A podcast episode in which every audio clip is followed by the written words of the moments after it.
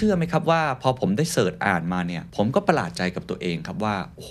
Sustainability กลายเป็นท็อปลิสต์ของหลายๆสถาบันวิจัยและของผู้บริโภคไม่ใช่เรื่องของดิจิทัลไม่ใช่เรื่องของ AI ไม่ใช่เรื่องของ Supply Chain แต่เป็นเรื่องของ Sustainability แล้วก็คนรุ่นใหม่ๆโดยเฉพาะ Gen Z ครอบครองส่วนแบ่งในการตลาดที่เริ่มที่จะมาใหญ่ที่สุดของผู้บริโภค 68% ของผู้บริโภคเชื่อว่าพวกเขามีพลังมากพอที่จะบังคับให้แนวทางขององค์กรธุรกิจเปลี่ยนแปลงและ86% ครับทุกท่านคาดหวังกับว่า CEO จะต้องออกมาพูดเรื่องประเด็นทางสังคมมากขึ้น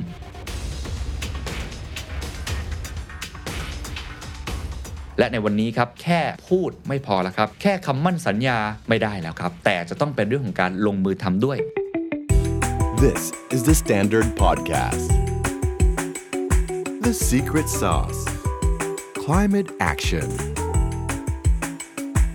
What's your secret ที่ใดมีวิกฤตที่นั่นมีโอกาสที่ใดมีปัญหาที่นั่นมีความต้องการธุรกิจจะเติบโตจากวิกฤตโลกร้อนได้อย่างไรกลยุทธ์ความยั่งยืนควรจะเริ่มต้นแบบไหน The Secret Sauce Strategy Forum ปี 2022 ครับ Code Red Strategy กลยุทธ์คว้าโอกาสจากวิกฤตโลกนี่คือฟอรัมที่ผู้บริหารทุกคนไม่ควรพลาดครับสิ่งที่คุณจะได้รับคือเฟรมเวิร์คกลยุทธ์ความยั่งยืนที่ใช้ได้จริงฉากทัศน์และแนวโน้มเศรษฐกิจ ESG วิธี transform ธุรกิจชนะคู่แข่งมัดใจลูกค้าเคสจริงจากผู้บริหารชั้นนำเช็คลิสต์ตรวจสอบความพร้อมขององค์กรและพิเศษสุดๆครับ Networking Party ในแบบฉบับ Community ของ The Secret Sauce เท่านั้นพบกับสมโพธิ์ อาหุไนยจริพร จารุกรสกุลดร.สมปวิน มันประเสริฐศินีนุช โกกนุธาพรพนจันทร์ จารุรังสีพงศ์ออกแบบเนื้อหาโดยผมเคนนครินทร์ วณิกิจไพบูลย์และอาจารย์ทนาย ชรินทร์ สารงานจัดขึ้นวันเสาร์ที่ 22 ตุลาคมนี้ครับณ Bangkok Marriott Hotel The สุรวงศ์ครับเลือกรับชมได้ผ่าน 2 ช่องทาง On Ground พร้อม Networking Party บัตรราคาเพียง 10,000 บาทซื้อตอนนี้ Early Bird ถึง 14 กันยายนนี้เท่านั้นราคาเหลือเพียง 6,900 บาทเท่านั้นออนไลน์รับชมที่ไหนก็ได้ราคาเพียง 3,500 บาทซื้อบัตรได้แล้ววันนี้ที่ Thai Ticket Major ติดตามรายละเอียดเพิ่มเติมได้ที่ The Secret Sauce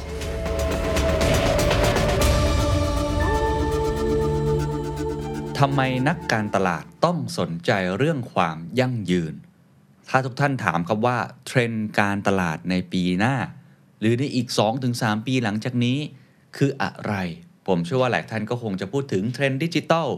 พฤติกรรมของผู้บริโภคกลุ่มใหม่ๆหรือว่าอาจจะเป็นเทรนด์เรื่องของ Supply Chain Shock ที่เราต้องหาของเนี่ยมาส่งให้กับลูกค้าได้ใครทำได้การตลาดก็จะทำได้ดีขึ้นแต่เชื่อไหมครับว่าไม่ว่าผมจะอ่านงานวิจัยไหนครับจากค่ายไหนอันดับที่1ครับ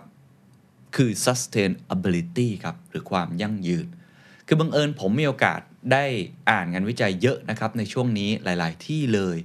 เพราะว่าส่วนตัวก็กำลังทำ research อยู่นะครับว่าปีข้างหน้าจะมีเทรนด์อะไรบ้างเหมือนทุกท่านล่ะครับที่ทำการตลาดเนาะผมก็เป็นส่วนหนึ่งที่ต้องสื่อสารกับผู้บริโภคก็อยากรู้ว่าผู้บริโภคเปลี่ยนไปยังไงครับทุกท่านแล้วก็เชื่อไหมครับว่าพอผมได้เสิร์ชอ่านมาเนี่ยผมก็ประหลาดใจกับตัวเองครับว่าโอ้โหตอนนี้ไม่ใช่แค่เรื่อง price quality อย่างเดียวไม่ใช่แค่เรื่องราคาหรือคุณภาพ sustainability กลายเป็น top list ครับของหลายๆสถาบันวิจัยและของผู้บริโภควันนี้ก็เลยอยากจะเก็บมาฝากกันนะครับว่ามีงานวิจัยอะไรบ้างที่เขาพูดถึง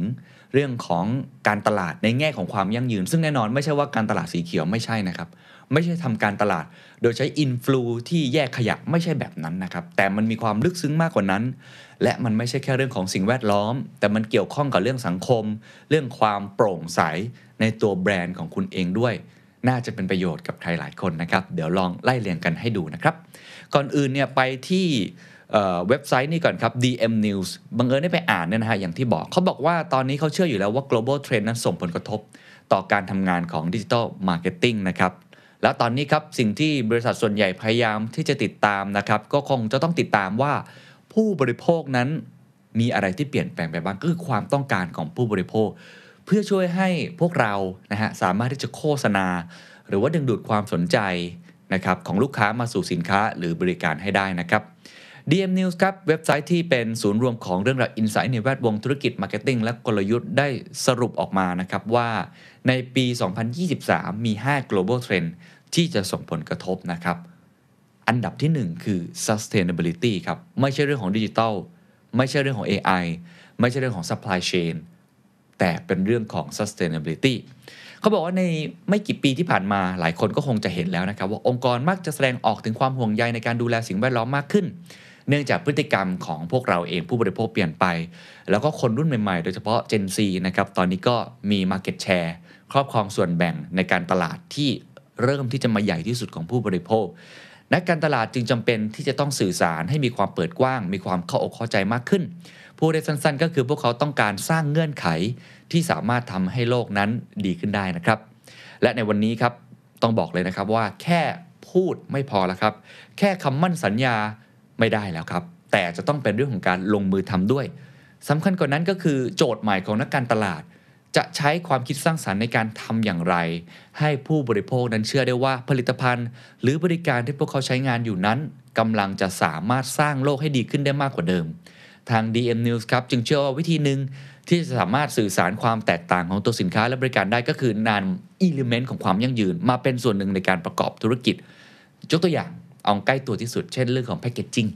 ตอนนี้แพคเกจจิ้งก็มาแรงมากๆนะครับสินค้าที่สามารถที่จะย่อยสลายได้ง่ายมากขึ้นเป็นมิตรต่อสิ่งแวดล้อมเขาเชื่อว่าในปี 2023 ครับจะต้องมีการนำองค์ประกอบแบบนี้ element อื่นๆนี้เข้ามาเป็นส่วนหนึ่งในการดำเนินธุรกิจให้มากกว่าเดิมครับนั่นคือพาร์ทแรกที่อยากจะชวนคุยกันครับอีกพาร์ทหนึ่งผมก็ไปอ่านงานวิจัยครับ Deloitte ครับเป็นงาน global marketing trends เขาตั้งชื่อคอนเซปต์ว่า thriving through customer centricity นะครับซึ่งเป็นงานวิจัยที่ทำมาสักพักหนึ่งแหละแต่ว่าผมเชื่อว่ายังใช้ได้อยู่มากๆเพราะว่าเขาไปสอบถามผู้บริหารชั้นนำกว่า 1,000 คนแล้วก็ผู้บริโภคเนี่ยประมาณ 11,500 คนเลยนะครับงานวิจัยจู่เขาแบบนี้บอกว่านักการตลาดต้องพัฒนาให้เท่าทันโลกที่หมุนไปอย่างรวดเร็วหากปี 2021 คือการพูดถึงการตอบสนองต่อเหตุการณ์ที่ไม่เคยคาดคิดว่าจะเกิดขึ้นปีนี้เป็นเวลาที่เราจะต้องมาโฟกัสเรื่องของการฟื้นตัวและหาตำแหน่งที่ดีที่สุด best position หรือ sweet spot ตำแหน่งที่สวยงามที่สุดหวานหอมที่สุดในการจะดำเนินธุรกิจในโลกที่เป็น customer centric หรือโลกที่ต้องยึดลูกค้าเป็นศูนย์กลางครับซึ่งน่าสนใจนะครับเขามี7เทรนด์ด้วยกัน7ข้อใน7ข้อนั้นครับทุกท่านครับมีถึง4ข้อที่เกี่ยวข้องกับความยั่งยืนหรือ sustainabilityใครสนใจเรื่อง7ข้อนี้เดี๋ยวผมแปะลิงก์เอาไว้ให้นะครับสามารถไปดาวน์โหลดอ่านได้เลยนะครับเพราะว่าใน7ข้อนั้นก็น่าสนใจทุกข้อเลยแต่ผมจะขอขยายความใน4ข้อสำคัญเพราะอีก3ข้อนั้นหลายคนพอที่จะทราบอยู่แล้วครับเป็นเรื่องของ Data เป็นเรื่องของการเอา AI เข้ามาช่วยนะครับหรือว่าในเรื่องของการที่จะทำยังไงที่จะมัดใจผู้บริโภคแต่4ข้อนั้นครับผมเชื่อว่าเป็น4ข้อสำคัญอย่างยิ่งก็คือ4ข้อที่เกี่ยวข้องกับ Sustainability ผมยกมา4ข้อมีดังนี้ครับข้อที่1 Purposeเขาบอกว่าตอนนี้มันคือแสงประทีปแห่งการเติบโต a beacon for growth เลยนะครับ purpose ซึ่งเกี่ยวข้องอย่างไรเดี๋ยวจะขยายความต่อข้อที่2ก็บอกว่า authentically inclusive marketing การทำการตลาดที่ inclusive เห็นไหมครับเริ่มมีแล้วนะครับตัว I ขึ้นมา inclusive จริงๆแล้วเขามี3ตัวอักษรที่เกี่ยวข้องกับเรื่องนี้เลยว่าการตลาดจะต้อง D E I diversity ความหลากหลายequity มีเรื่องของความเท่าเทียมมากขึ้นและเรื่องของ inclusive การมีส่วนร่วมไม่ทิ้งใครไว้ข้างหลังเดี๋ยวขยายความให้ต่อข้อที่3 designing a human first data experience ผมชอบข้อนี้มากเพราะตอนแรกผมอ่านคำว่า a human first data experience ผมก็คิดว่าเหมือน data ทั่วไปทำ CDP หรือเปล่า central data platform หรือเปล่าปรากฏไปอ่านไม่ใช่ครับงานวิจัยชิ้นนี้พยายามจะบอกนะครับว่าคุณเก็บข้อมูลลูกค้ามากแค่ไหนความปลอดภัยต้องตามมาซึ่งเกี่ยวข้องกับ ESG ล้วนๆครับเพราะตัว S ครับ Society หรือตัว G Governance ข้อมูลของคุณต้องโปร่งใสเราเห็นแล้วใช่ไหมครับเรื่องของ Apple ทีมคุกออกมาประกาศเลยว่าหลังจากนี้เทคโนโลยีจะต้องไม่ทำแบบเดิมคุณเก็บข้อมูลมาทำให้พวกเขาสามารถที่จะตอบโจทย์ความต้องการของพวกเขาได้มากขึ้นก็จริงแต่ผู้บริโภคไม่เอาแล้วครับกับเรื่องความปลอดภัยไม่เอาแล้วครับกับเรื่องของการล้วงข้อมูลของเราไม่เอาแล้วครับว่าการเอาข้อมูลเราไปทำอะไรก็ไม่รู้เกิดเหตุผลตรงนี้มากยิ่งขึ้นเพราะฉะนั้นนักการตลาดจะต้องไม่ใช้ข้อมูลของผู้บริโภคไปในทางที่ผิดๆความปลอดภัยต้องมาพร้อมกับความสะดวกสบายและการเอาข้อมูลของเขาไปใช้สำคัญมาก PDPA ครับ ออกมาแล้วนะครับกฎหมายที่คุ้มครองเรื่องของข้อมูลส่วนบุคคลในประเทศไทยเรื่องของโลกของคุกกี้เลสนะที่จะหายไปต้องทำ first data ก็จริงแต่ข้อมูลก็ต้องปลอดภัยด้วยเดี๋ยวเราขยายความข้อ4ครับ elevating the hybrid experience ก็คือพูดถึงประสบการณ์ไฮบริดผมเอาข้อนี้ยกมาใน sustainability เพราะมันเกี่ยวข้องกับตัว S ครับมันเกี่ยวข้องกับเรื่องของคนคนตอนนี้ความต้องการเปลี่ยนแปลงไปผู้บริโภคเปลี่ยนแปลงไปต้องการอะไรที่ personalize มากขึ้นต้องการอะไรที่ hybrid มากขึ้นตอบโจทย์ความต้องการของเขาก็เกี่ยวข้องนะครับเพราะบางคนไม่สามารถที่จะมาที่ไซต์ไม่สามารถที่จะมาที่ physical store หรือร้านค้าจริงๆได้ก็อาจจะเป็นคนที่เดินทางได้ลำบากเป็นคนที่เปราะบางเป็นคนที่พิการเป็นคนที่ไม่สามารถที่จะใช้ศักยภาพของตัวเองได้เหมือนคนอื่นๆเพราะฉะนั้นก็เกี่ยวข้องหมด4ข้อนี้เดี๋ยวค่อยไล่ไปทีละข้อเพราะนี่คือเรื่องที่ใหญ่ที่สุดในวินาทีนี้และทำให้คุณแตกต่างข้อแรกครับ purpose ครับเขาเปิดหัวมาอย่างนี้เลยว่าแบรนด์จะสร้าง competitive advantage ความได้เปรียบในการแข่งขันผ่านการกำหนดวัตถุประสงค์ที่แท้จริงหรือ authentic purpose ขององค์กรได้อย่างไรผมอยากแปลอย่างนี้คำว่า purpose ถ้าแปลว่าวัตถุประสงค์เนี่ยบางทีมันอาจจะไปรวมๆกับเรื่องเป้าหมายไปรวมๆกับเรื่องหลายๆเรื่องผมแปลเป็นไทยง่ายๆอย่างนี้เลยละกัน purpose คือคุณเกิดมาทำไมครับองค์กรของคุณเกิดมาทำไมสำคัญนะครับในยุคปัจจุบันเดี๋ยวลองไล่เรียงต่อหลายๆองค์กรครับเริ่ม redefine องค์กรของพวกเขาว่าเกิดมาทำไมหากไม่คิดถึงปัจจัยเรื่องการกำไรซึ่งเป็นการผลักดันให้พวกเขาเริ่มคิดกระบวนการใหม่ทั้งหมดตั้งแต่การส่งมอบสินค้าการบริการและการทำงานของพนักงานการมีส่วนร่วมกับชุมชน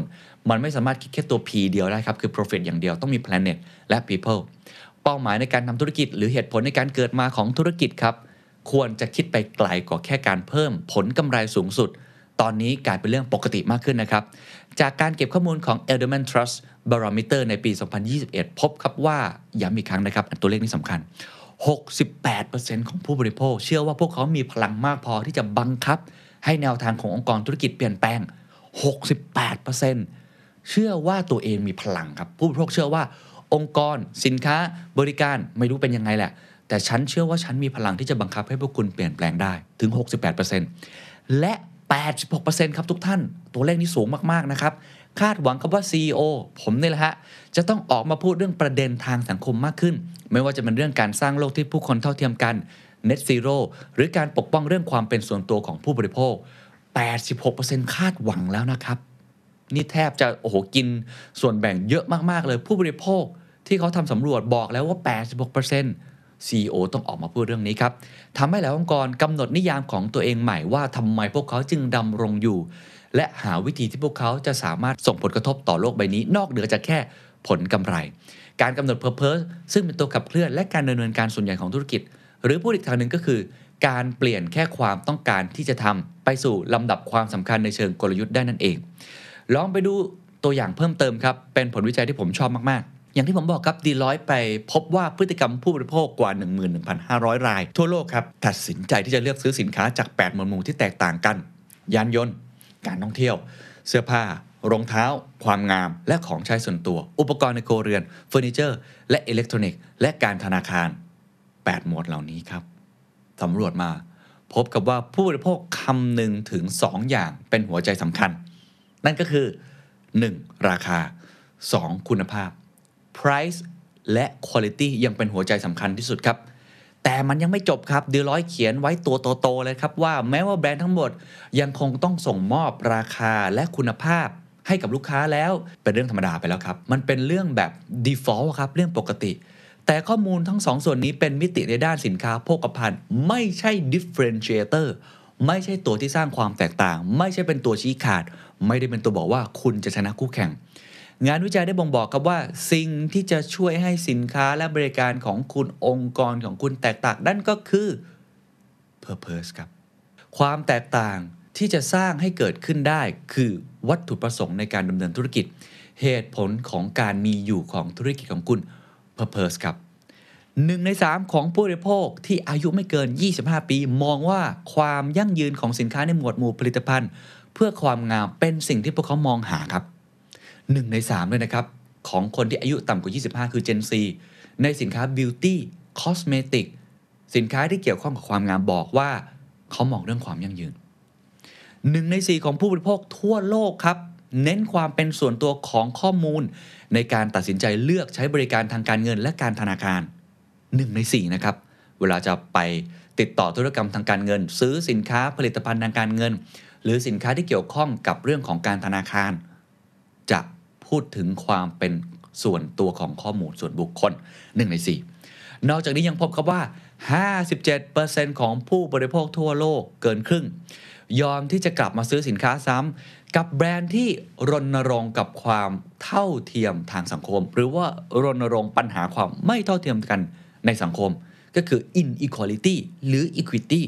เกินครึ่งเลยนะครับจะกลับมาซื้อซ้ำเห็นอะไรครับ3 insight นี้ครับมันบอกแล้วครับว่าผู้บริโภคเอาด้วยนะครับเพียงแต่ว่าหลายคนอาจจะบอกกับผมว่าโห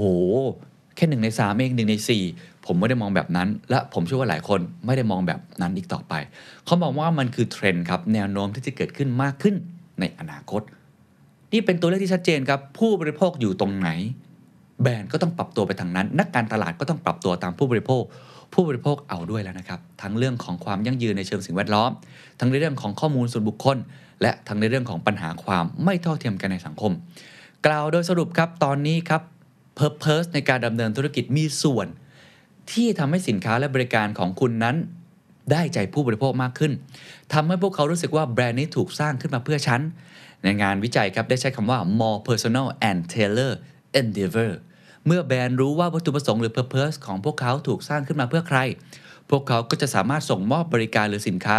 ให้ตรงกับบุคคลเหล่านั้นได้เป็นพิเศษคือ Purpose บางทีมันต้องตรงกับกลุ่มคนด้วยนะกล่าวอีกอย่างหนึ่งครับคือเป็นการวาง Position Purpose ของแบรนด์ให้สามารถสร้างความแตกต่างได้ในการแข่งขันและที่สำคัญครับคือการก้าวไปยังทิศทางที่ผู้บริโภคนั้นคาดหวังคือไปดักรอ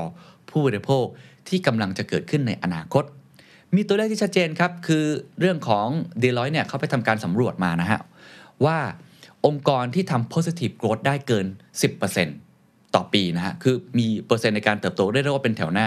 กับ Negative Growth ก็คือติดลบเนี่ยมีการตัดสินใจอะไรบ้างในองค์กรสังเกตเลยครับว่าเราควรจะทำงานอย่างไรต่อไปคือมี Purpose ในองค์กรครับ Inspire Product and Service Delivery พูดเรื่องนี้embed เข้าไปในกลยุทธ์และสินค้าและบริการทำเรื่องนี้อย่างเป็นประจำกว่า 66% ขององค์กรที่ทำแบบนี้ที่เป็นองค์กรที่มี positive growth 10% จะทำแบบนี้ครับเพราะฉะนั้นถ้าคุณอยากมีการเติบโตครับเรื่องนี้สำคัญอย่างยิ่งครับว่า 66% ของแบรนด์ที่มีแนวโน้มในการเติบโตสูงครับจะใช้เรื่องของ purpose ในการดำเนินธุรกิจยังมีครับเขาบอกว่า 58% ของกลุ่มธุรกิจที่มีการเติบโตสูงจะdrive corporate social responsibility investment strategy คือลงทุนในเรื่องของการรับผิดชอบต่อสังคมมากขึ้น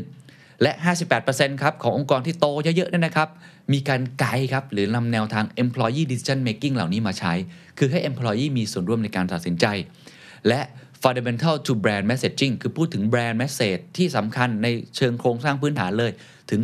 42% นี่ครับเห็นไหมครับว่ามันสำคัญมากขึ้นเรื่อยๆทีนี้ถามว่าแล้วจะทำยังไงดีต่อไปเมื่อมี Purpose เขาบอกว่าเริ่มต้นจากการกำหนดจริยธรรมขององค์กรแล้วจึงค่อยคำนึงถึงคุณค่าของผู้มีส่วนได้ส่วนเสียที่จะได้รับแม้ว่ามีหลายแง่มุมภายในครับที่จะสามารถกำหนดนิยามขององค์กรได้ไม่ว่าจะเป็นค่านิยมประวัติบริษัทหรือสินค้าและบริการที่ส่งมอบแต่ความคาดหวังและคุณค่าของผู้ที่มีส่วนได้ส่วนเสียหรือ Stakeholder จะได้รับเนี่ยเป็นตัวที่ช่วยกำหนด Purpose ขององค์กรและประเด็นใหญ่ประเด็นมหาภาคที่แตกต่างกันจะช่วยสะท้อนสิ่งที่ผู้มีส่วนได้ส่วนเสียแต่ละกลุ่มต้องการได้มันคืออะไรยกตัวอย่างครับแบรนด์ Yves Rocher ครับหลายคนรู้จักดีอยู่แล้วเนาะแบรนด์ความงามจากประเทศฝรั่งเศสมี Purpose ครับเขาเปลี่ยน Purpose ของตัวเองเลยเป็นการที่จะต้องเชื่อมโยงผู้คนกับธรรมชาติอีกครั้งดูฮะคือเป็นแบรนด์เกี่ยวความงามแต่ว่ามี Purpose ที่เกี่ยวข้องกับ Stakeholder เชื่อมโยงผู้คนกับธรรมชาติอีกครั้งทาง CEO นะครับของ Yves Rocher Global ได้กล่าวครับว่าผู้ก่อตั้งของเราเชื่อว่ามนุษยชาติหากปราศจากธรรมชาติพวกเราจะหายไปประเด็นนั้นไม่ใช่การใช้ประโยชน์จากธรรมชาติแต่เพื่อจัดการชีวิตของเราให้มีความสัมพันธ์กับธรรมชาติมากขึ้นโอ้โหพอกำหนดแบรนด์แบบนี้ Purpose แบบนี้ครับผลิตภัณฑ์และประสบการณ์ทั้งหมดของ Yves Rocher ครับมีการออกแบบมาเพื่อ Empower ผู้มีส่วนได้ส่วนเสียทั้งหมดตั้งแต่พนักงานลูกค้าไปจนถึงผู้ผลิตเพื่อให้เข้าใจและเชื่อมต่อกันได้สามารถดำเนินงานตาม Purpose ที่ตั้งไว้ได้ดียิ่งขึ้นครับ ลำดับถัดมาครับพอมี purpose มีเรื่องของการเกี่ยวข้องกับผู้มีส่วนได้ส่วนเสียแล้วเขาบอกว่าจะต้องมีเรื่องของการวัดผลได้สร้างประสบการณ์ที่ร่วมกับลูกค้ามีการตรวจสอบกระบวนการทำงานของพนักงานหรือกำหนด KPI หรืออาจจะเป็น OKR ที่สอดคล้องครับคุณเอมิลี่คอฟครับอดีต CMO ของ Keds แบรนด์รองเท้าสัญชาติอเมริกันกล่าวครับว่าต้องมี humility หรือความอ่อนน้อมถ่อมตนจึงจะสามารถถอยตัวเองออกมารับทุกจุดสัมผัสหรือ touch point ของกระบวนการเพื่อที่จะได้ถามพนักงานในคลังสินค้าของคุณได้ว่า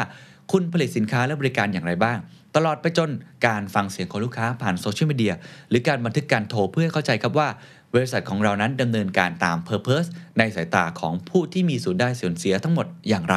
และเชื่อมโยง Purpose ตรงนี้กับประสบการณ์ที่ลูกค้าได้รับครับคุณลิซ่าบาวแมนครับอดีตหัวหน้าฝ่ายสัมพันธ์องค์กรของ UPS Foundation และ CMO ของ United Way Global อธิบายครับว่านักการตลาดมีบทบาทในการให้คำจำกัดความครับว่าทำไมเราจึงทำสิ่งนี้คือ Why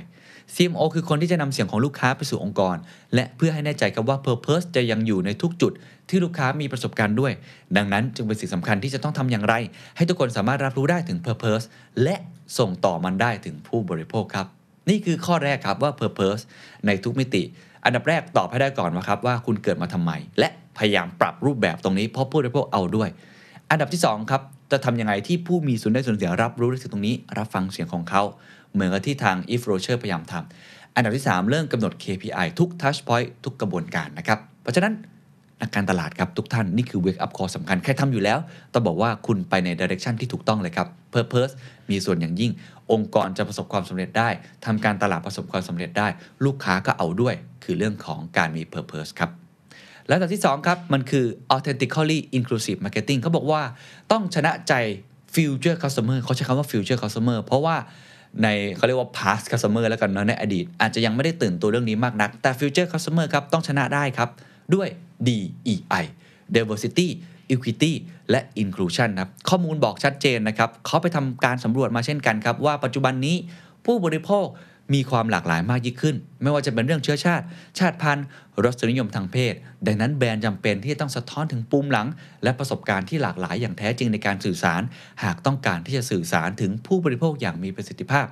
เขาสำรวจมาครับเขาบอกว่าผู้บริโภคกว่า 11,500 คนกลุ่มอายุ 18-25 ปีสังเกตเห็นโฆษณาที่ครอบคลุมมากขึ้นเช่นตัวพรีเซนเตอร์เองหรือเนื้อหาที่โฆษณาส่งมอบคือเขามองหลากหลายมุมมองมากไปกว่านั้นครับในสหรัฐครับผู้ตอบแบบสอบถามที่เป็นชาวเอเชียคนผิวดำคนฮิสแปนิกหรือว่าคนที่เป็นลาตินอเมริกันเนี่ยนะครับมีแนวโน้มถึง 2.5 เท่าที่จะนึกถึงแบรนด์ที่ส่งเสริมความหลากหลายอย่างเด่นชัดเมื่อทำการซื้อสินค้าแบบสอบถามยังแสดงให้เห็นครับว่า 57% เกินครึ่ง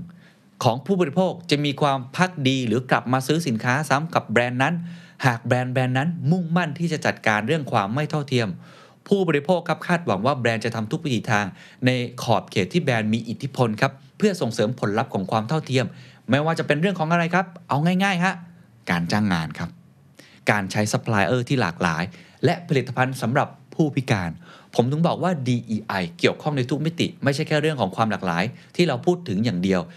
ทุกมิติครับการเลือกปฏิบัติต่อผู้หญิง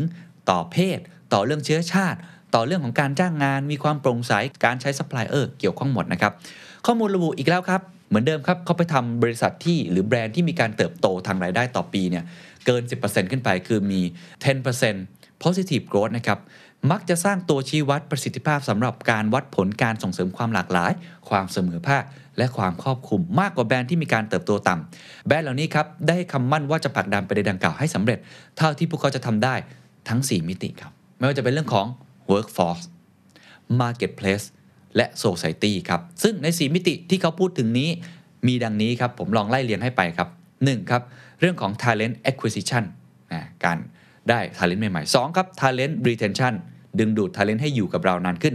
brand messaging คนเข้าใจแบรนด์ message ที่เราพยายามจะสื่อสารและ community investment ก็คือการที่เขามีการลงทุนใน community ของเขาทั้งหมดนี้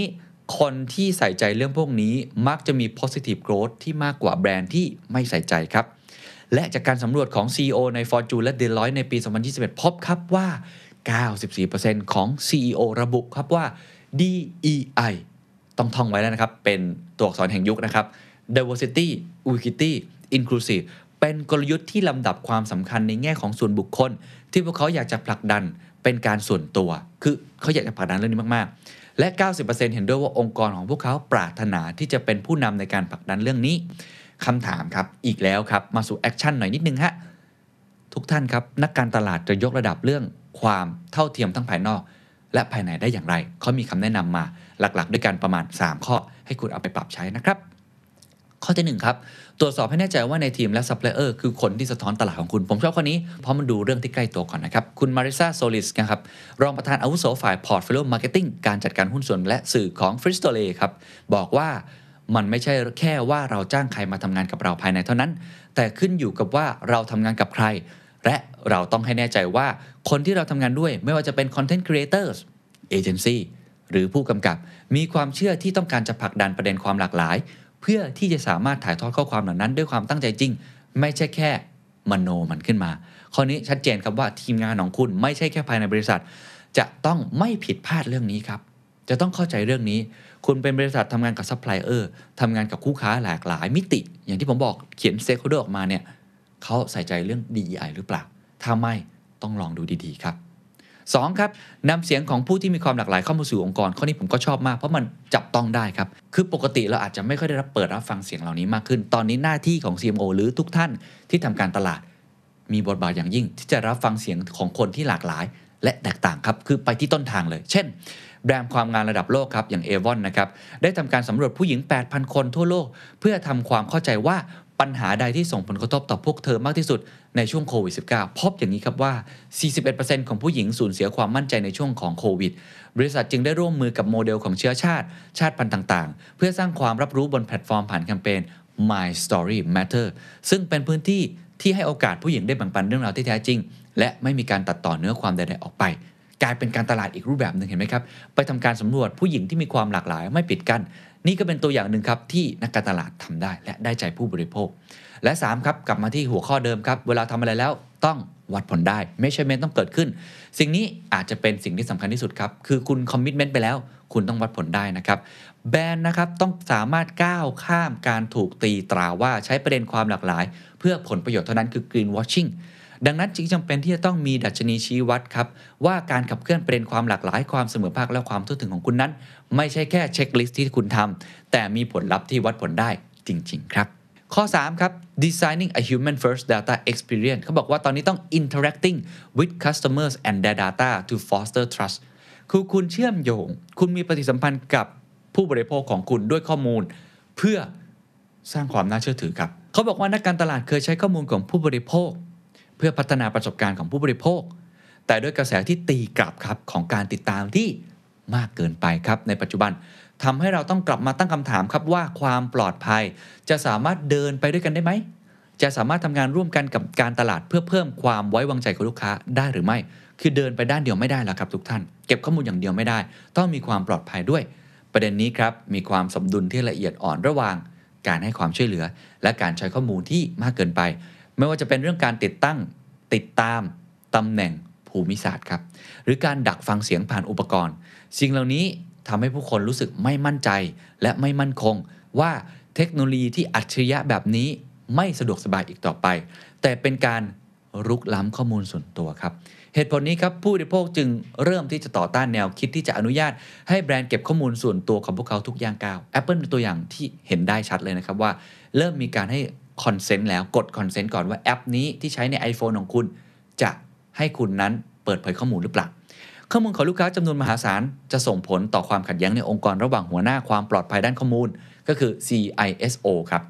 และทีมมาร์เก็ตติ้งครับเพราะมันต้องบาลานซ์ครับฝั่งมาร์เก็ตติ้งก็ต้องการให้ข้อมูลมากที่สุดครับเพื่อจะได้สร้างประสบการณ์ที่ดีกับลูกค้าฝั่งที่ทำงานด้านนี้โดยเฉพาะก็คือ security เริ่มทะเลาะกันแล้ว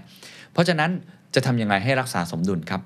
อ่ะลองไปดูแบบสำรวจครับแบบสำรวจเช่นเดิมครับเกือบ 12,000 คนเขาบอกอย่างนี้เขาบอกว่าการที่แบรนด์เนี่ยให้ข้อมูลกับพวกเขานั้นพวกเขารู้สึกอย่างไรตั้งแต่ helpful สุดครับสุดทางก็คือเป็นประโยชน์มากๆเลยถ้าได้ข้อมูลเหล่านี้หรือ well ครับก็โอเคไปจนถึง creepy คือแบบหน้าขนลุกอะหน้าขยะแขยงอะแล้วสร้างเป็นกราฟออกมาผมชอบมากเขาใช้คำว่า net helpful score ก็คือเรื่องของไอการมีประโยชน์เนี่ยมันช่วยเหลือเขาได้จริงหรือเปล่าซึ่ง การสำรวจนี้มีจุดมุ่งหมายเพื่อจะดูว่าข้อมูลส่วนบุคคลสามารถใช้เพื่อสร้างหรือทำลายความน่าเชื่อถือของแบรนด์ได้อย่างไรผลสำรวจบอกครับว่า 68% ของผู้ตอบแบบสอบถามกล่าวว่ามีประโยชน์ครับเขาพบนะครับว่า helpful จริงๆเมื่อแบรนด์ที่พวกเขาซื้ออยู่เป็นประจำมีการแจ้งเตือนเมื่อร้านจัดโปรโมชั่นคือชอบนะเวลามีโปรโมชั่นเนี่ยส่งมาบอกฉันหน่อยฉันชอบนะในทางกลับกันครับ 11% มองว่าเป็นสิ่งที่น่าขนลุกครับคำนวณได้เป็นคะแนน net helpful score ออกมาที่ 57% ครับในตอนนี้คือกราฟที่คะแนนสูงสุดในขณะเดียวกันครับทางฝั่งซ้ายสุดครับผู้บริโภคมีปฏิกิริยาเชิงลบมากๆเมื่ออะไรครับอันนี้เป็นเรื่องอันตรายที่สุดต้องระวังเรื่องนี้มากๆคือ active listening ตอนแรกผมอ่านactive listening ก็ดูดีแต่ในความหมายของงานวิจัยนี้บอกว่าดักฟังครับผู้บริโภคนะครับจะรู้สึกแย่มากๆคือติดลบถึง 27% ครับถ้าคุณดักฟังเช่นกำลังคุยกับเพื่อนอยู่ดีๆเรื่องอยากทานกาแฟแล้วโฆษณากาแฟก็โผล่มากลายเป็นว่าเขารู้สึกลบกับกาแฟอันนั้นเลยนะครับเขาพบว่ากรณีนี้ครับมองว่าดีนะครับประมาณ 26% แต่ 53% มองว่า creepy คือหน้าขนลุกบวกลบคูณหารออกมา net helpful score จึงออกมาที่ -27% เพราะฉะนั้นครับทุกท่านครับระวัดระวังอย่างมากนะครับเรื่องการดักฟังครับคุณอาจจะไม่ได้เป็นคนทำเพราะเอเจนซี่เป็นคนทำคุณอาจจะไม่ได้เป็นคนทำเพราะว่าตัวโซเชียลมีเดียนั้นเป็นคนทำให้คุณผู้บริโภคไม่ชอบนะครับลบ 27% ถ้ายังงงอยู่ครับดูบทสรุปของ Deloitte ครับเขาให้ข้อมูลที่ค่อนข้างดีครับสรุปแบบนี้ว่าผู้บริโภคจะให้คะแนน Net Helpful Score ต่ำมากๆครับเมื่อมีการเก็บข้อมูลเชิงลึกอย่างการดักฟังการติดตามทางภูมิศาสตร์และจะต่ำไปกว่านั้นนะครับถ้าคุณไม่มี Relationship ที่ดีกับแบรนด์คือเก็บข้อมูลอะไรมาเขาก็อาจจะไม่ชอบมากแล้วถ้าเก็บมาเยอะๆนะฮะอย่างที่ผมบอกแต่ถ้าเกิดว่าคุณไม่มี Relationship ที่ดีระหว่างแบรนด์กับผู้บริโภคยิ่งแย่หมดแต่ในทางกลับกันครับเกือบทุกสถานการณ์ที่ผู้บริโภคมี relationship ที่ดีกับแบรนด์จะมีค่า net helpful score ในระดับที่สูงอีกทั้งผมชอบตรงนี้มากครับทุกท่านยังไม่ใช่การเก็บข้อมูลที่เป็นขั้นสูงหรืออะไรก็ตามนะครับเป็นเพียงแค่การส่งโปรโมชั่นใหม่ให้กับลูกค้าประจำเท่านั้นเองสถานการณ์แบบนี้เองครับลูกค้าก็มี relationship กับแบรนด์ที่สูงขึ้นทำให้มีคะแนนสูงขึ้นอีกครับสรุปครับการใช้ข้อมูลให้เกิดผลประโยชน์สูงสุดนั้นไม่ได้เกิดจากการเก็บข้อมูลขั้นสูงแบบแอดวานซ์อะไรต่างๆมาเลยแต่กลับขึ้นอยู่กับเงื่อนไขของลูกค้าต่างหากว่าพวกเขามี relationship หรือความสัมพันธ์ที่ดีต่อแบรนด์อย่างไรไม่ต้องแอดวานซ์มากไม่ต้องขั้นสูงมากกลับมาที่จุดเดิมครับความเป็นมนุษย์และ relationship ความโปร่งใสครับอ่ะพอบอกแล้วต้องบอกครับว่าแล้วจะทำได้อย่างไรใน Deloitte ก็มีงานวิจัยมาบอกนะครับว่าคุณจะทำประสบการณ์ให้ดีขึ้นต้องมีหลักการดังนี้ครับเขาบอกว่าต้องสร้างความไว้วางใจต่อลูกค้าความโปร่งใสและคุณค่าที่ส่งมอบและความปลอดภัยจากการศึกษาผู้บริโภคและพนักงานจำนวน 7,500 คนครับเพื่อทำความเข้าใจในเรื่องของ trust หรือความไว้วางใจเขาบอกอย่างนี้จะทำอย่างไรให้คุณสามารถใช้ความไว้วางใจของผู้บริโภคในการคาดเดาพฤติกรรมผู้บริโภคการวิเคราะห์เขาบอกเกิดจากการทำแบบนี้ครับ4ปัจจัยด้วยกัน 1. ความเป็นมนุษย์ 2. ความโปร่งใส 3. ความน่าเชื่อถือและ 4.capacity ครับประสบการณ์ทางด้านการใช้ข้อมูลที่เชื่อถือได้มีความโปร่งใสและความเป็นมนุษย์สำคัญที่สุดนะครับผมย้ำอีกครั้งข้อมูลต้องเชื่อถือได้2ความโปร่งใสต้องมีครับว่าเอาข้อมูลไปเข้าไปทำอะไรเอาอย่างไรและ3ความเป็นมนุษย์ครับเมื่อแบรนด์แสดงถึงความโปร่งใสความเป็นมนุษย์ลูกค้าก็มีแนวโน้มยินดีที่จะเอาข้อมูลชั้นไปก็ได้เพื่อช่วยพัฒนาโปรดักต์ของแบรนด์ได้ดีมากขึ้นถึง 2.5 เท่าและรู้สึกว่าตนเองนั้นได้รับคุณค่ามากกว่าที่คาดไว้ถึง 1.7 เท่านะครับเพราะฉะนั้นจะมีสเต็ปแบบนี้ครับ Designing a Human First Data Experience นะครับมี 4 คีย์หรือกุญแจในการพิจารณาสำคัญที่จะเอา First Data ของลูกค้ามาใช้ 1. ให้เริ่มต้นจาก Relationship ก่อนครับ Start with the Relationship สำคัญมากนะครับ 2. Empower the Customer คือให้ Customer นั้นมีอำนาจในการตัดสินใจให้เขาได้เลือกเอง 3. ครับ Involve Privacy and Security Teams from day one คือทำเรื่องพวกนี้อย่าลืมเอาคนที่เกี่ยวข้องเรื่องความปลอดภัยข้อมูลส่วนบุคคลนี้มาตั้งแต่วันแรกเพราะไม่ฉะนั้นถ้าคุณให้ข้อมูลผู้บริโภคไปแล้วเกิด call center เกิดขึ้นมีข้อมูลส่งมาในเมสเสจส่งมาในโซเชียลมีเดียเป็นคริสเตียโนโรนัลโดเป็นลิซ่าแบล็คพิงค์ส่งมาบอกว่าขาดเงินเนี่ยอะไรแบบนี้เขาจะไม่ชอบนะครับและอันที่4ครับ Think too long didn't read คือถ้าเกิดข้อมูลยาวไปบางทีเขาไม่อ่าน4ข้อนี้ก็เป็นเรียกได้ว่าไกด์ไลน์เบื้องต้นละกันเนาะในการใช้นะครับโดยสรุปข้อ3นี้ครับจะเป็นการบอกนะครับว่าคุณจะต้องออกแบบประสบการณ์ของลูกค้าในแง่ของข้อมูลเนี่ยที่เดินไปควบคู่กันไประหว่างความพึงพอใจของเขากับระหว่างความปลอดภัยครับข้อสุดท้ายข้อที่4ครับ Elevating the Hybrid Experience ครับ ภาษาอังกฤษก็บอกว่า human-centered design for our physical and digital environments ก็คือการที่ทำดีไซน์ทุกอย่างครับไม่ว่าจะเป็นดิจิทัลไม่ว่าจะเป็นฟิสิกอลเป็นไฮบริดประสบการณ์โดยเอาผู้บริโภคเป็นศูนย์กลางนะครับปัจจุบันนี้แบรนด์ต่างๆเริ่มเชี่ยวชาญในการส่งมอบคุณค่าของสินค้าและบริการผ่านดิจิทัลมากขึ้นอยู่แล้วนะครับความท้าทายต่อไปคือเราจะทำอย่างไรให้การมอบประสบการณ์ทางฟิสิกอลหรือกายภาพมาเจอหน้ากันแบบนี้และดิจิทัลคือออนไลน์แบบที่ผมเจอกับทุกท่านตอนนี้มีลักษณะเป็นบูรณาการก็คือสามารถทำงานร่วมกันได้ให้มันแบบสุดยอดไปเลยหรือแบบไฮบริดนั่นเองจากการสำรวจผู้บริหาร 1,000 คน 75% ได้กล่าวครับว่าจะมีการลงทุนเพิ่มมากขึ้นนะครับในการส่งมอบประสบการณ์แบบไฮบริดในช่วง12 เดือนข้างหน้าและ 43% ครับจะใช้รูปแบบประสบการณ์แบบไฮบริดเพื่อความเป็นส่วนตัวและ 43% อีกครับเท่ากันเลยนะครับบอกว่าจะทำเพื่อนวัตกรรมใหม่ๆอีก 40% เพื่อเชื่อมต่อกับลูกค้าและ 38% ส่งมอบประสบการณ์ที่ครอบคลุมนะครับปัจจุบันจึงมีความท้าทายอย่างมากในการสร้างประสบการณ์ที่เชื่อมต่อถึงกันและหากได้รับประสบการณ์ผ่านท่องทางดิจิตอลนั้นดีอยู่แล้วแน่นอนว่าพวกเขาย่อมคาดหวังไม่น้อยสำหรับประสบการณ์แบบไฮบริดนอกจากนี้ครับอีกหนึ่งความท้าทายก็คือการสร้างประสบการณ์ที่ยอดเยี่ยมนั้นจำเป็นที่จะต้องอาศัยการวิเคราะห์ข้อมูลของผู้บริโภคเป็นจำนวนมากซึ่งอาจจะยากขึ้นเมื่อผู้คนเริ่มกังวลเกี่ยวกับการใช้ข้อมูลส่วนบุคคลและการเลือกใช้ Third Party Cookie นั่นเองคืออยากจะใช้มากเลยนะฮะเอาข้อมูลมาทำให้ประสบการณ์ดีขึ้นในเรื่องของไฮบริดเพราะบางทีเราไม่รู้เนาะเรามโนไม่ได้แต่ก็ต้องมีคำนึงเรื่องความปลอดภัยเขามีการยกตัวอย่างนะครับว่าการผสมผสานระหว่างดิจิทัลกับเรื่องของกายภาพเนี่ยจะทำอย่างไรในการศึกษาระดับมหาวิทยาลัยของสหรัฐครับนักศึกษาส่วนใหญ่ต้องการตัวเลือกทั้งการเรียนรู้แบบดิจิทัลและการเรียนรู้แบบเจอหน้ากันผสมกันไปอาจารย์ส่วนใหญ่เยอรมนีครับได้บอกว่าพวกเขาต้องการที่จะสอนแบบตัวต่อตัวโดยใช้องค์ประกอบของดิจิทัลเข้ามาช่วยและหลังโควิดครับผู้ป่วยในสหรัฐนะครับต้องการที่จะใช้เทเลเมดิซีนต่อไปสำหรับเคสที่ไม่หนักมากและมากกว่าครึ่งครับพูดว่าการแพทย์ทางไกลช่วยให้พวกเขาใกล้ชิดกับแพทย์ได้มากขึ้นแล้วสำหรับแบรนด์ล่ะจะทำยังไงเขาเลยบอกว่าต้องมีหลักการ human centric เข้ามาช่วยโดยใช้ผู้สร้างประสบการณ์เก่งๆเนี่ยมาช่วยออกแบบนวัตกรรมที่ลูกค้าคาดหวังแต่เราจะสามารถขยายทางเลือกบูรณาการฟีดแบ็กที่ได้รับและการลงทุนในโครงสร้างพื้นฐานทางเทคโนโลยีให้เกิดขึ้นจริงได้อย่างไรเขามีวิธีในการทำลักษณะแบบนี้ครับลองไปดูฮะ1ครับสร้างทางเลือกผ่าน greater personalization เขาบอกว่าการทำความเข้าใจลูกค้าและพบช่องทางที่พวกเขาต้องการจะช่วยให้แบรนด์สามารถที่จะช่วย personalize ประสบการณ์ของพวกเขาได้มากขึ้นที่สำคัญก็คือสามารถที่จะดึงดูดลูกค้าที่ต้องการจะตอบโต้กับแบรนด์ได้จากการสำรวจความคิดเห็นทั่วโลกเช่นเคยครับกว่า 12,000 คนคนรุ่นใหม่มีความสนใจช่องทางใหม่ๆมากขึ้นเช่นการซื้อขายผ่านโซเชียลมีเดียหรือการใช้งาน virtual reality headset ที่มากขึ้นกว่ารุ่นก่อนนะครับลองดูกราฟครับก็จะเห็นครับว่าคนรุ่น 18-25 ปีมีแนวโน้มที่จะสนใจในการที่จะจับจ่ายใช้สอยมากกว่าคนที่อายุมากกว่า 46 ปีใน 3 ช่องทางนี้เลยไม่ว่าจะเป็นโซเชียลมีเดียแพลตฟอร์มถึง 41%Virtual Reality Headset ครับ 11% และ Voice Assistant 15% ก็คือคนรุ่นใหม่ส่วนใหญ่เนี่ยเปิดใจกับการซื้อของแบบนี้เพิ่มมากขึ้น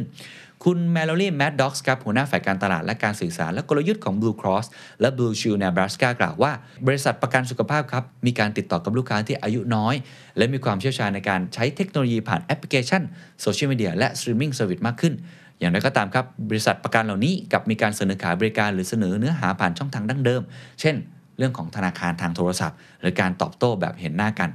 คือแบบนี้ครับทุกท่านเราสื่อสารกับลูกค้าดีขึ้นผ่านโซเชียลมีเดียผ่านเรื่องของ Streaming Service นะฮะ Spotify Netflix YouTube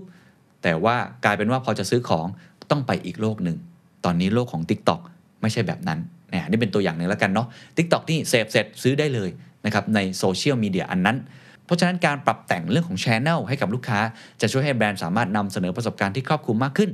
ตัวอย่างเช่นการศึกษาพบว่า 70% ของเว็บไซต์ไม่สามารถที่จะเข้าถึงผู้ที่มีความบกพร่องทางสติปัญญาหรือว่าการมองเห็นหรือการได้ยินนั้นแต่เมื่อกลยุทธ์ด้านช่องทางการขายมีการขยายไปช่องทางอื่นเช่นฟีเจอร์ Voice Assistant แบรนด์ก็จะสามารถส่งมอบความต้องการที่แตกต่างกันของลูกค้าได้ยิ่งขึ้นนี่ครับผมถึงบอกนะครับว่า Voice Assistant มองในมุมนึงเป็นเทคโนโลยีใหม่ๆที่ล้ำๆแต่มองอีกมุมนึงคนที่ไม่สามารถมองเห็นได้เขาก็ซื้อของคุณได้มากขึ้นมันคือการ inclusive นั่นเองครับตัวเลือกด้านกายภาพและดิจิทัลนั้นมีประโยชน์อย่างมากหากมีการร่วมมือกันกับผู้ใช้งานหรือ end user ในไม่กี่ปีที่ผ่านมาครับตัวอย่างอย่างเช่น Sainsbury's นะครับซึ่งเป็นเครือซูเปอร์มาร์เก็ตในอังกฤษเนาะสาธารณรัฐที่ค่อนข้างใหญ่เนี่ยได้ทำการปล่อยช้อปปิ้งแอปที่ชื่อว่า Smart Shop โดยมีความตั้งใจเดิมครับว่าอยากจะช่วยลูกค้าที่ไม่อยากต่อคิวรอชำระเงินเนี่ยจ่ายเงินด้วยตัวเอง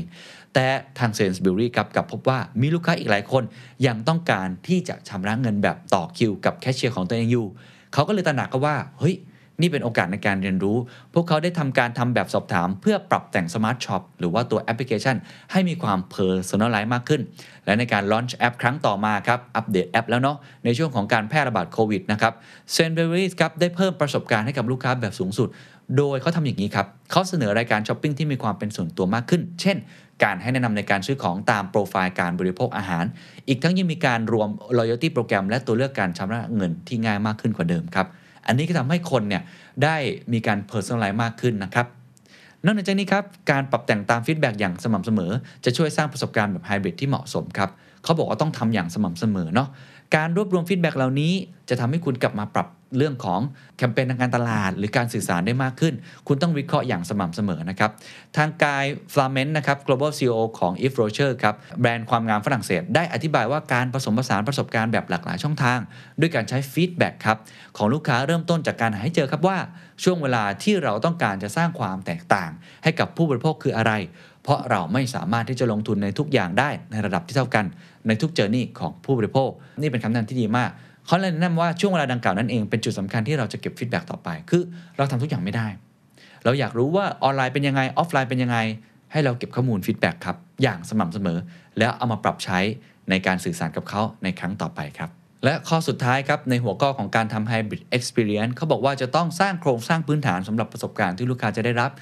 Build the infrastructure for a cohesive experience ครับการจะเปิดประสบการณ์แบบไฮบริดจำเป็นที่จะต้องมีโครงสร้างพื้นฐานครับถ้าไม่มีโครงสร้างพื้นฐานเนี่ยยากนะครับว่าคุณจะสร้างความมั่นใจให้กับประสบการณ์ลูกค้าในทุกแง่มุมนั้นได้คุณเอมิลี่ครับอดีตหัวหน้าเจ้าหน้าที่การตลาดของเคทอธิบายว่าการคิดถึงทุกทัชพอยต์ของลูกค้าเปรียบเสมือนแต่ละบทในหนังสือแต่ละบทควรสามารถยืนอยู่ได้ด้วยตัวเองและดึงดูดเพื่อลูกค้าสามารถที่จะดื่มด่ำแต่ลูกค้าจะเป็นผู้บอกเองครับว่าอะไรที่จะทำให้แต่ละบทของหนังสือนั้นสมบูรณ์ไม่ขึ้นโอ้โหเป็นการเปรียบเทียบที่ดีนะแบรนด์ควรจะสนใจที่จะลงทุนในโครงสร้างพื้นฐานที่จะสามารถรวบรวมพฤติกรรมของลูกค้าและวิเคราะห์ได้ในทุกทัชพอยต์ทุกเจอร์นี่ของเขาตัวอย่างหนึ่งคือแพลตฟอร์มข้อมูลนะครับของลูกค้าและแพลตฟอร์มรวบรวมข้อมูลทางทุกช่องทางเพื่อทำ customer journey ทั้งหมดและทำให้แบรนด์สามารถออกแบบโซลูชันที่ลูกค้าต้องการได้อย่างชัดเจนและละเอียดยิ่งขึ้นครับสุดท้ายมนุษย์ยังคงมีบทบาทสำคัญที่สุดในการยกระดับประสบการณ์แบบไฮบริดแม้ว่าระบบที่ผมพูดไปแล้วติดตามอย่างใกล้ชิดมีฟีดแบ็กตลอดหรือโครงสร้างพื้นฐานครับในการทำโครงสร้างพื้นฐานที่สามารถเก็บข้อมูลได้ในทุกๆ journey ทุกๆ touch point ทุกๆบทของหนังสืออย่างปลอดภัยด้วยนะครับสิ่งเหล่านี้จะมีบทบาทมากในการส่งมอบประสบการณ์แบบไฮบริดแต่สุดท้ายแล้วครับกลับมาที่จุดเดิมครับทุกท่านความเป็นมนุษย์ครับเริ่มต้นที่มนุษย์ครับด้วยการปรับแต่งนะครับประสบการณ์ให้ตรงกับความต้องการของผู้บริโภคและเพิ่มขีดความสามารถด้วยทางเลือกต่างๆแบรนด์ก็จะสามารถมั่นใจได้ว่าพวกเขาอยู่ในเจอร์นี่หรือเส้นทางที่ถูกต้องในการยกระดับประสบการณ์แบบไฮบริดก่อนที่พวกเขาจะลงทุนอย่างนั้นข้อนี้คล้ายๆกับเรื่องของตัวข้อที่3จำได้ไหมครับเรื่องของการทำ human first data experience น่ะคือสุดท้ายแล้วไม่ต้องแอดวานซ์มากหรอกครับทุกท่านเอาความเป็นมนุษย์เป็นหัวใจสำคัญข้อนี้ต่างหากที่อาจจะเป็นหัวใจอย่างยิ่งมากกว่าที่คุณจะไปลงทุนในโครงสร้างพื้นฐานขนาดใหญ่แต่ว่ามันแอดวานซ์เกินไปสำหรับผู้บริโภคกลับมาที่รากครับผู้บริโภคอยู่ตรงไหนคุณไปตรงนั้นความต้องการของเขาคืออะไรเข้าใจเขาให้ได้มากที่สุดนะครับนี่คือทั้งหมดนะครับที่ผมพยายามจะเล่าสู่กันฟังนะครับว่าทำไม sustainability ถึงมีความสำคัญอย่างยิ่งกับนักการตลาดหรือ CEO หรือแบรนด์ทุกคนครับจะต้องนึกถึงตรงนี้ให้มากที่สุดผมย้ำอีกครั้งตอนนี้ผู้บริโภคตื่นตัวมากๆผู้บริโภคมีความต้องการด้านนี้มากๆมีแรงกดดันมากๆเพราะผู้บริโภคเขาเชื่อแล้วครับว่ากว่าเกือบ 70% ครับเขามีพลังมากพอที่จะเปลี่ยนแปลงองค์กรของคุณคำถามก็คือคุณพร้อมที่จะเปลี่ยนแปลงและลงมือทำอย่างจริงจังหรือไม่4ข้อครับผมสรุปอีกครั้ง 1. มี Purpose ครับนี่เป็นแสงประทีปเลยนะฮะเป็นสัญญาณของการเติบโตครับ 2.ทำมาร์เก็ตติ้งที่มันครอบคลุมมากขึ้น inclusive DEI ครับอย่าลืมนะครับเรื่องของความหลากหลายความเท่าเทียมและความครอบคลุม 3. ครับ human first data ครับเก็บข้อมูลแค่ไหนอย่าลืมนึกถึงความปลอดภัยของข้อมูลและนึกถึงผู้บริโภคเป็นหลัก 4. เรื่องของ hybrid experience ครับเก็บข้อมูลเขาตลอดทำฟีดแบ็กตลอดเพื่อทำให้ประสบการณ์ในแง่ของกายภาพคือ physical และออนไลน์นั้นดียิ่งขึ้นแต่อย่าลืมครับสิ่งสำคัญที่สุดก็คือ human first อยู่ดีคุณยังต้องคิดถึงผู้บริโภคเป็นหลักนะครับ นี่คือทั้งหมดนะครับของการตลาดแห่งอนาคตเทรนด์ของการตลาดหลังจากนี้คุณจะต้องใส่ใจคำนี้มากที่สุดเท่าที่จะเป็นไปได้ความยั่งยืนหรือ sustainability สวัสดีครับ And that's the secret sauce ถ้าคุณชื่นชอบ The Secret Sauce เอพิโซดนี้นะครับก็ฝากแชร์ให้กับเพื่อนๆคุณต่อด้วยนะครับและคุณยังสามารถติดตาม The Secret Sauce ได้ใน Spotify, SoundCloud, Apple Podcast, Podbean, Joox, YouTubeและ Podcast Player ที่คุณใช้อยู่นะครับและอย่าลืมติดตาม Facebook Fanpage The Secret Sauce เข้ามาติชมเข้ามาพูดคุยกับผมได้เลยนะครับ